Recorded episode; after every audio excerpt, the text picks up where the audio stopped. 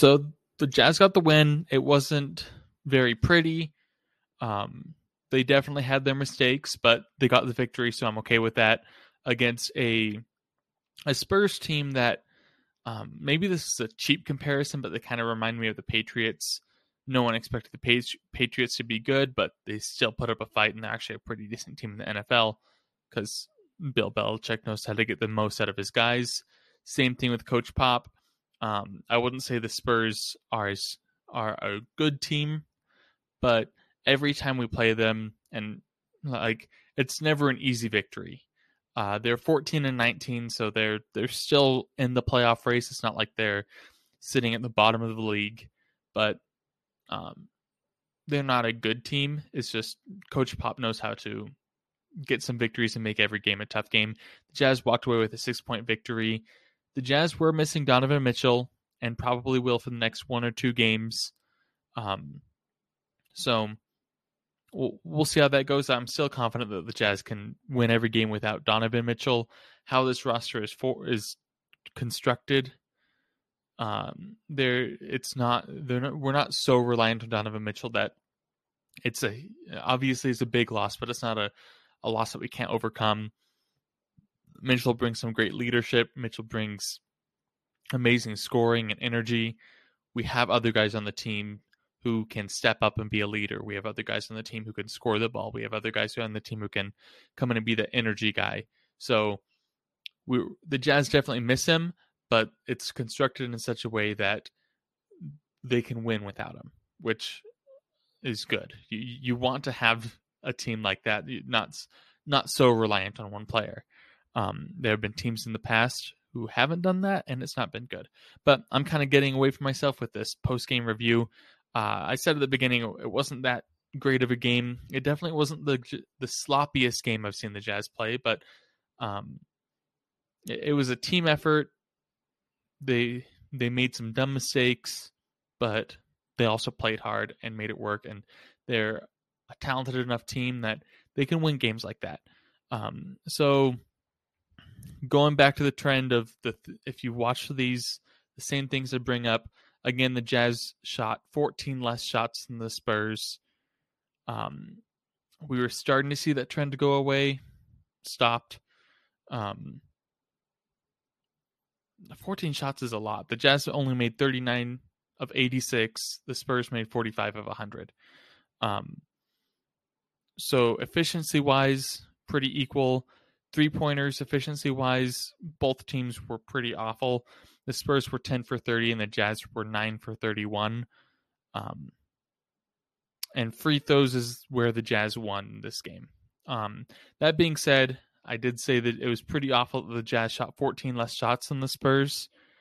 Um, that stat can be skewed if you shoot a lot of free throws and the Jazz shot 30 free throws compared to the the Spurs 9. So that's where the Jazz won this game. Even though they made 6 less shots and one less 3, they made 19 more free throws. Um so the Jazz got to the line. They made their free throws okay, like 77%. Uh, I think that's a little bit above league average, so I'll take it. Um, but it, like that's not a pretty game if you have to win it from the free throw line like that. Uh, then again, you don't have you don't always have control over if you win the game from the free throw line or not. And I would much rather that than the Jazz have to shoot having to shoot 55% in order in order to stand the game. So I'm not complaining. It's just kind of a weird game. It's not really Jazz basketball, and that's what you get sometimes when you play against coaches, uh, like coaches that try to throw you off your game plan. Uh, I don't know if that was the plan, um, but you you have to be ready to adjust. And, and the Jazz hit the free th- hit their free throws and played good enough defense to win the game. Um, I will bring up turnovers. Um, I'm kind of like a broken record with turnovers, but it's such an important stat. Um, if the Jazz, the Jazz are a championship caliber roster, uh, I I don't think there's a ton of argument about that. I think they have that talent there. Um, the the argument is, do they have what it takes to just push them past the second round and the third round of the playoffs. Um, a lot of people accuse the Jazz of choking. A lot of people say Rudy Gobert is a liability in the playoffs. Um, and so the the stuff that will make the Jazz not only a championship caliber team and a championship caliber roster, but actually a championship team where they make it to the finals and win the finals is is are it's those little things like turnovers. Uh, where the Jazz are consistently turning the ball over more than their opponent, and if you're doing that in the playoffs, it's it makes it very very difficult to win series. You can win games, but it makes it very difficult to win series in the NBA playoffs when you're turning over the ball more than your opponent game in, game out. Um, and not to bash Donovan Mitchell or Rudy Gobert, I think they're both incredible basketball players, and I think they're both underrated. But neither of them are neither of them are a talent like LeBron James. They, neither of them can carry a team to the NBA finals. And so because of that, you need to rely on these these small things as a team. The team really needs to be locked in. They need to force turnovers. They can't be sloppy with the ball. Um, they they need to shoot consistently, game in, game out. Tonight they weren't awful. They were forty five percent. That's lower than I would like, but it's not the worst I've seen. Um, but games like this, they're frustrating to watch, even though they're a victory, because if they play like that in the playoffs, that's a loss every single time. Um, so these are the these are the things that I'm a little bit concerned about because they play like that, they're not a championship team. But we've seen games where they where they were that caliber. Um, there are just a few things that they're consistently doing wrong that is preventing them from from being considered that or or really making it come the uh, come the off season, the postseason, I should say. Um, so that's why I keep bringing those things up. Granted, some of the turnovers were weren't awful, and and it's like the Jazz. Yeah, so like one of them that I can think of is Jordan Clarkson gets a steal, but it's going out of bounds. He goes to save it, and he passes it behind his back, uh, trying to get Mike Conley. Mike Conley reads it as, okay, I'll stay back and get the pass, and then we can push the ball and run a play. Jordan Clarkson is reading it as Mike Conley's taking off down the court to get the f- two points right now. And so he passes it down the court while Mike Conley stays back. Um, that's not the worst turnover because it you're just trading a turnover for a turnover. Obviously, you wish it didn't happen because um, you're kind of throwing away the turnover you just forced. But it, it's not the worst thing. It's not like you're giving up one of your possessions. It's it's just you wasted one of your steals that you got.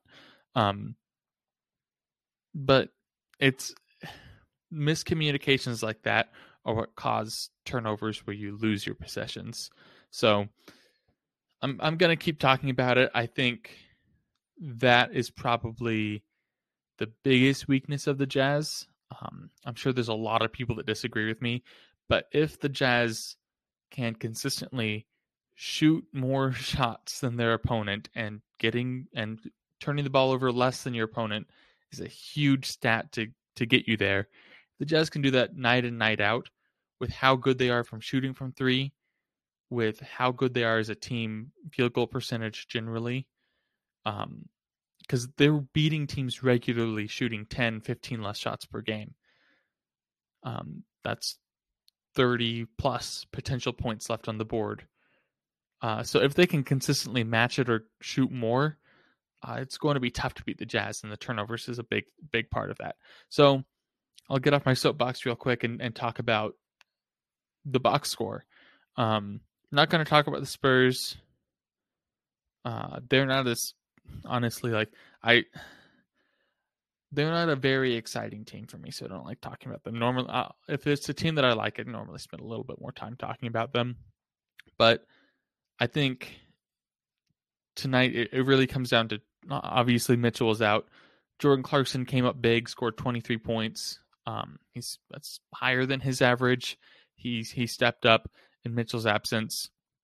He wasn't awful efficiency, not great. He was nine for 21, Rudy Gobert played his game. Um, I think I think he he did have a little bit of a tough time with Mitchell not on the excuse me with Mitchell not on the court.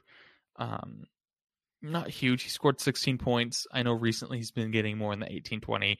That's a couple shots. He did have his 13 rebounds, three blocks, and just other than that, other players came in, scored the double digit points, and, and the Jazz walked away with a win. Uh, Bogdanovich had a great stretch. He was had a tough night from three, but he ended with 19 points.